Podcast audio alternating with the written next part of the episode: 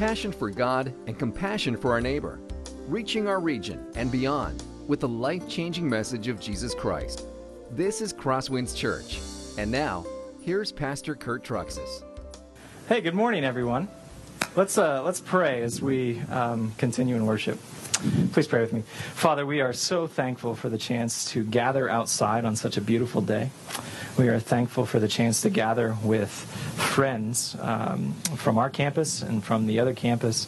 And uh, Lord, we just pray that you would bless this time. We pray that you would bless the reading of your word. And God, that you would be glorified in us. We pray these things in Jesus' name. Amen.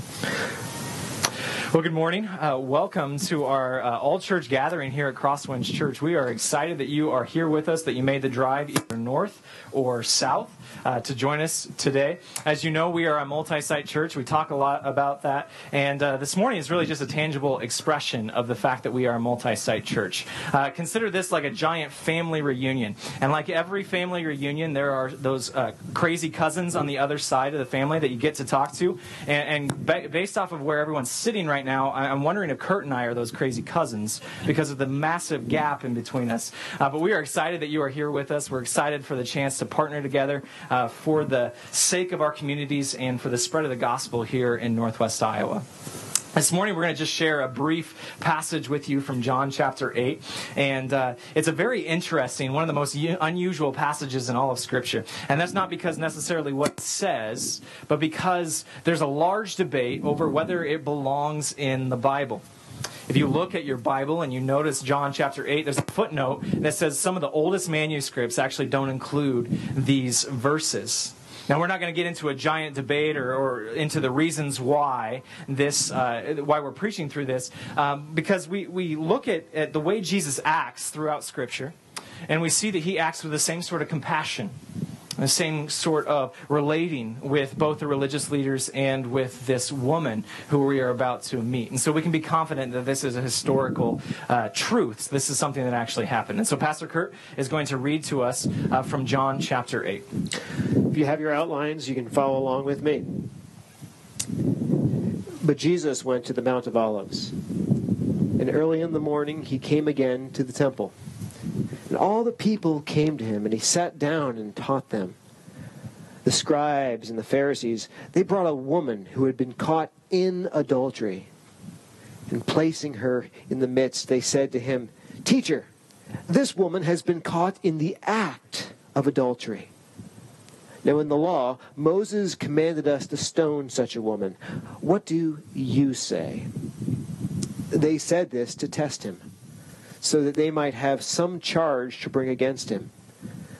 But Jesus bent down and wrote with his finger on the ground. And as they continued to ask him, he stood up and he said to them, Let him who is without sin among you be the first to throw a stone at her. And once more he bent down and wrote on the ground. But when they heard it, they went away one by one beginning with the older ones. And Jesus was left alone with the woman standing before him. Jesus stood up and he said to her, Woman, where are they? Has no one condemned you? She said, No one, Lord. And Jesus said, Neither do I condemn you. Go, and from now on, sin no more. Why did the ancient copyists want to make sure that this particular part of Jesus' life was included in the Gospel of John? What is it that it tells us that they wanted to make sure that we knew, that we needed for our life ultimately today? Well, to answer that question, I want you to uh, use your imaginations. Use your imaginations to travel from the green cornfields of Iowa all the way back to the dusty brown roads of the ancient city of Jerusalem. And reimagine how this whole thing took place. We know it took place during something called the Feast of Booths. And in this feast, what happened is people poured into the city of Jerusalem from all over the country. But in particular, there were men that came You see, the Mosaic law had stipulated that all men within a 20 mile radius of the city of Jerusalem were to be present in the city for this festival.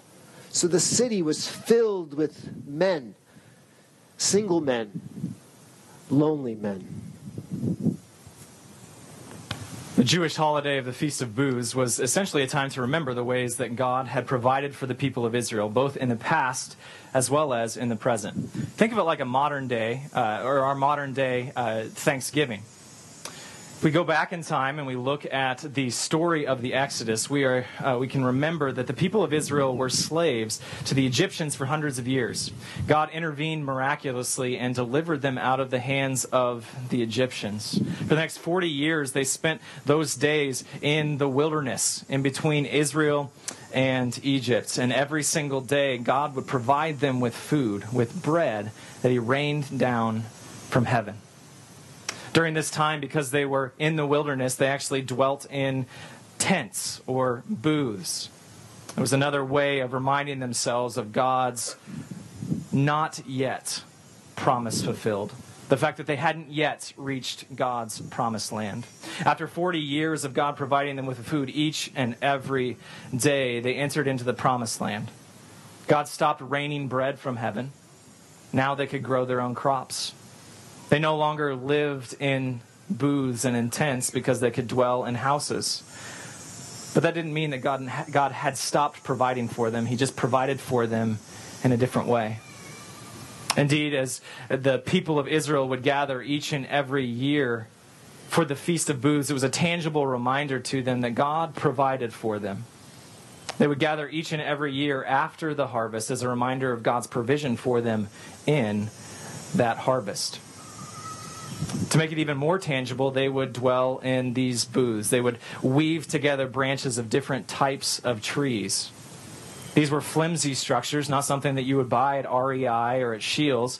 They were flimsy without a lot of privacy.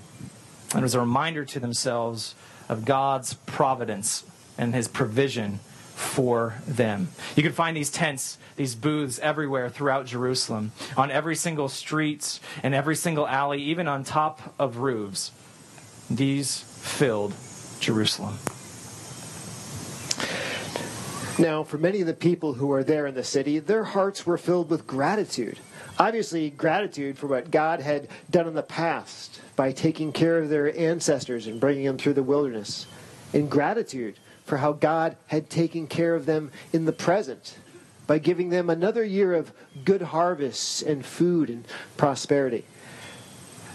But the problem is that in these kind of holidays that are celebrated year after year, all of a sudden they start to become uh, less significant.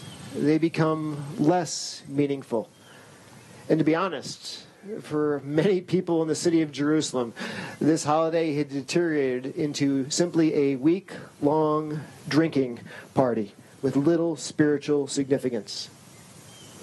I imagine that uh, as the rays of dawn broke the darkness of that light, of, of that night, you would find the city, all the population, in these little flimsy, unprivate, structured tents that were woven together. They were scattered everywhere. You'd find people sleeping in them, and they're sleeping off their, excuse me, they're sleeping off their hangover from the night before. They're groggy and, and they're tired. No one quite wants to get up. But the religious elite, they weren't like that in the morning. At the first crack of dawn, they weren't tired and exhausted from a party the night before. You can rest assured that they were up at the crack of dawn on their way to morning worship at the temple. And to get there, they would have to weave their way through these streets covered with tents and drunken partygoers. This is a perfect place for them to develop one of these uh, I'm better than you are attitudes. Look what I'm doing and look what you're not doing sort of a self righteousness.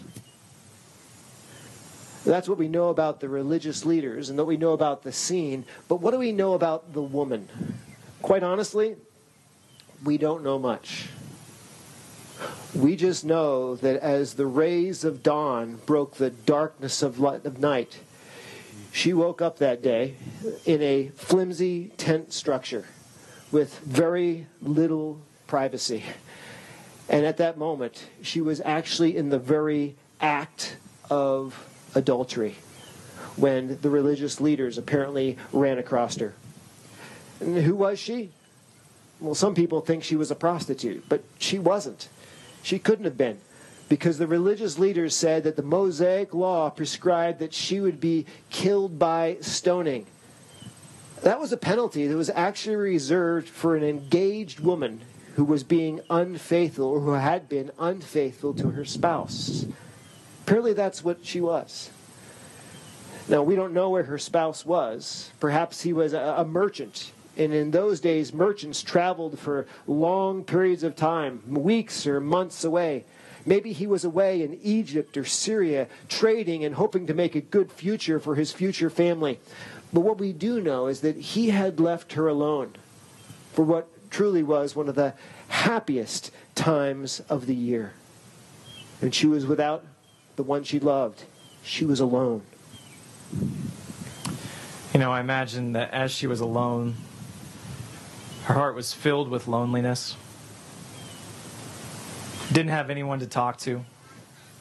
Was left all alone, and so just like everyone else, she decided to go to one of these parties one night during the Feast of Booths. And as she's at one of these parties, a party that was probably filled with flowing wine, her gaze met this man across the room straight out of a romantic comedy, tall, dark, and handsome. And they began to talk. And as they were talking, they continued talking. And the hours flew by until it was all of a sudden the end of the party. And as the end of the party came, they had a decision to make. And so they ended up at his tent, at his booth, without much privacy. And in their weakness, John 8, and our imaginations can tell us the rest of what happened. That was the time when the scribes and their religious leaders ran across her when she was in the very act of adultery. And I can imagine how this would have happened because somebody must have known her. Somebody must have been able to recognize her as they walked by to see this taking place. One of the religious leaders, in full throated condemnation, said her name with great force, and she shuddered. What happened to the man? We don't know. Apparently, he bolted and he escaped, but she was left in the tent, clutching for her clothes. And like a pack of ravenous wolves, the religious leaders circled the tent around her. Can you picture her in that moment? Can you picture the, the tears that would be streaming down her head as these holy men that she had always looked up to and thought were so wonderful were there around her in her shame and they had, were beginning to traumatize her? And she had been lonely. It, it, was late and she had been drinking and she couldn't think clearly when it was tired early morning hours and she had gone with her emotions. But now with the, the brightness of the sun like today she could finally see the darkness of her sin of the night and she was filled with shame but the spiritual leaders they weren't helping her in that moment. They weren't they were hurting her. They weren't comforting her, they were shaming her, they were seeking to destroy her. We know they, they took her from where they found her and they moved her and they all the way to where the temple was where jesus was teaching. I picture they herded her like an animal through the streets up one alley and, and down the next as she pouted and wept and cried in shame and they struck her. It doesn't say they struck her with their hands, but I believe they probably struck her with their words. Insults, whore, slut, cheap. The tears streamed down her face in shame. And I picture that as she was uh, going down the road and they're hurting her in that way and she's crying, that people are looking out their windows in the early morning and they're seeing her. They're seeing her and they're hearing about her sin the night before. And now everybody knows. Now everybody knows what she's done. There's no hope. She thought maybe there was a chance that her fiance would have forgiven her and they could have restored this now that she had made this impulsive and sinful decision. But how would he forgive her now? Because she was filled with shame. Everybody knew about her. Her dreams of one day becoming a respectable wife, one day becoming a respectable mother, were all being taken away. These holy men she thought she should look up to, they were sucking out of her her very life like a leech. She knew there'd be nothing left of her but an empty shell of existence. As they brought her to the temple, they encountered Jesus. Ah, yes, Jesus, they thought, the carpenter's son from Nazareth. This is Jesus, the backwater Galilean, Jesus, the one who didn't show them any respect as the so called religious authorities. They may have hated this woman, but they hated Jesus far, far more. The text tells us that they actually didn't have the most pure motives as they brought this woman before Jesus. They weren't really concerned about cleaning up Jerusalem morally. They actually just wanted to catch Jesus in the middle of a trap. Pastor Kurt told us that the law uh, explained that the penalty for being caught in adultery as an engaged man or woman is death. And so they brought this woman before Jesus and said, This is what she's done. What are you going to do? And as they brought this woman before Jesus, they thought that they had him trapped. After all, on one side, if he said, well, let's follow what the law tells us to do, well, then he would lose the crowds because of his lack of compassion. On the other side, if he decided to show her compassion and just pass over what she had done, then he would lose his title, his authority as a religious teacher because he didn't trust and value the law. What would he do? What would you do in this situation? And there was silence that fell over the crowd as they threw this woman before Jesus. And as they watched what Jesus would do, he simply did something unexpected. He knelt to the ground, completely silent, and with his finger began to write in the dirt. The text doesn't tell us what he wrote. We can only speculate. But we do know one thing for sure. For the first time, everyone's eyes was off of this woman, and they were on Jesus and on the finger of God. We don't know what he wrote, but a friend of mine has a theory, and I sort of like it. My friend thinks that maybe Jesus reached back down the corridors of time and brought forward the names of women that these religious leaders had been with in the past in an inappropriate way. And on the ground, he, he was writing their names.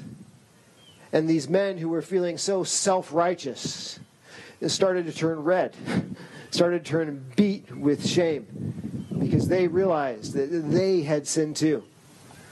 We don't know what Jesus wrote on the ground, but we do know what Jesus said. Because he straightened up and he said to them, The one who is without sin, you be the one to throw the first stone. Then he went back with his finger and returned to writing on the ground. Isn't that the way it is with Pharisees? Not just Pharisees in, in the ancient world, but Pharisees today in the modern world.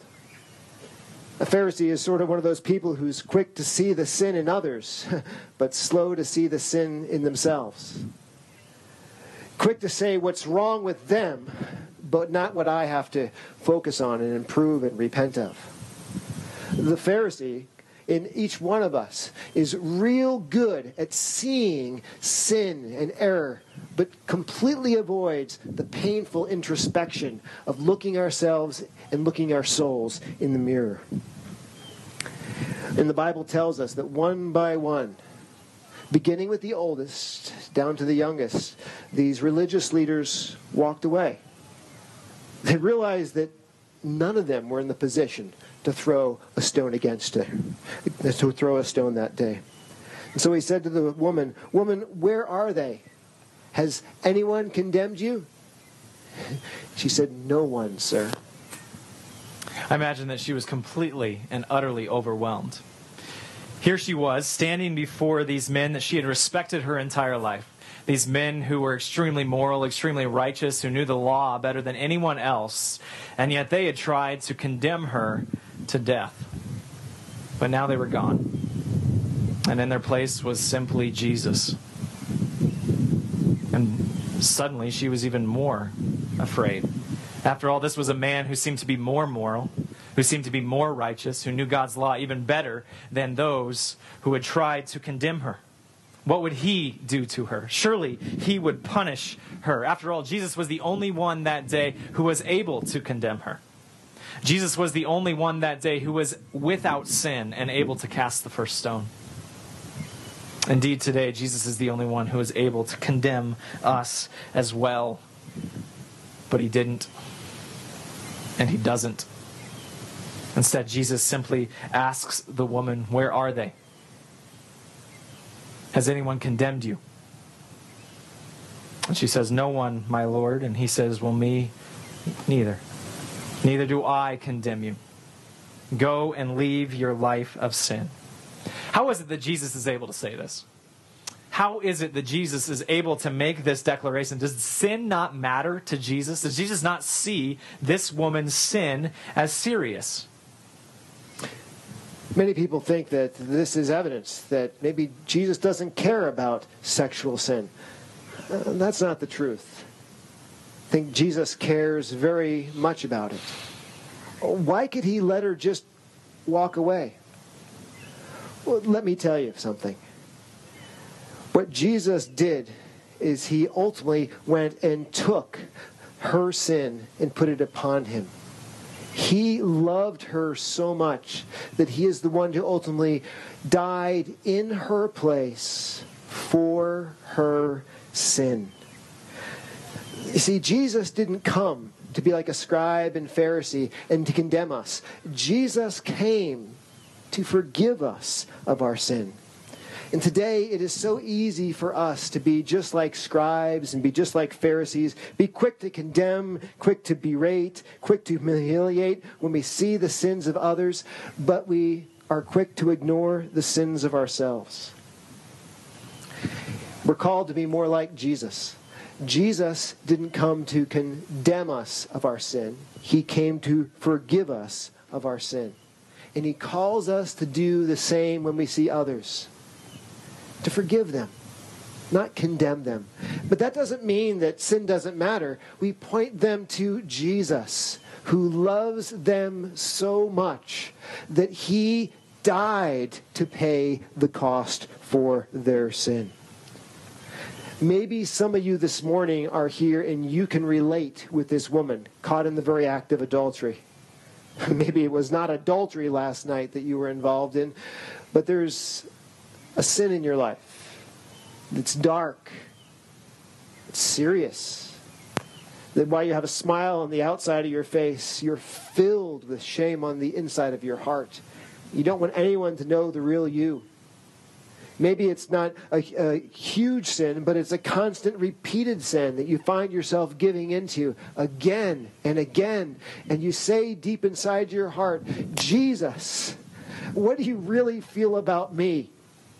Jesus, are you going to condemn me? This story, it tells us how Jesus feels about us. He didn't come to condemn us. He came to forgive us.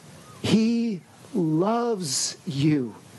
He loves you so much that he offers to take his, your sin and put it upon him and to pay for it in full through his death this morning.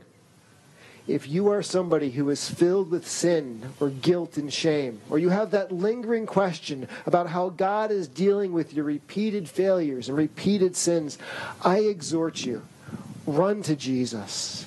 He loves you, He forgives you. And His words to you are the same words that He had to the woman Neither do I condemn you. Go now and sin no more. Let's pray. Father, we confess that all too often we can be Pharisees. All too often that we can identify the sins of others and yet just pass over our own sins. And Lord, we ask for forgiveness for that. God, we pray that we would be compassionate, that we would be people that are like Jesus, people who, when they see sin, respond with grace and forgiveness and point people to you. God, I pray that you would make us more like Jesus. And Jesus, others of us can this, this morning relate to this woman caught in the act of adultery. Nobody knows it besides us. We've really blown it. We've sinned in a major way, and some of us have sinned repeatedly. Thank you for this story that tells us how you feel about us in spite of our sin. That you love us more than we can imagine in spite of our sin. You died for us. You forgive us. Jesus, that is the message of the book, the Bible, about your incredible love to take away our sin. That is the gospel message that we share. And Lord, we pray that on both campuses, that is the gospel message that we preach in Spencer and in Spirit Lake to your honor and to your glory. That we would always be able to say, Neither do I condemn you. Go now and leave your life of sin. Because Jesus, He didn't come to condemn us, but to forgive us. And all God's people said, Amen. This has been a presentation of Crosswinds Church. More of Pastor Kurt's sermons can be found online at crosswinds.tv. Thanks for being with us, and may God continue to enrich your life.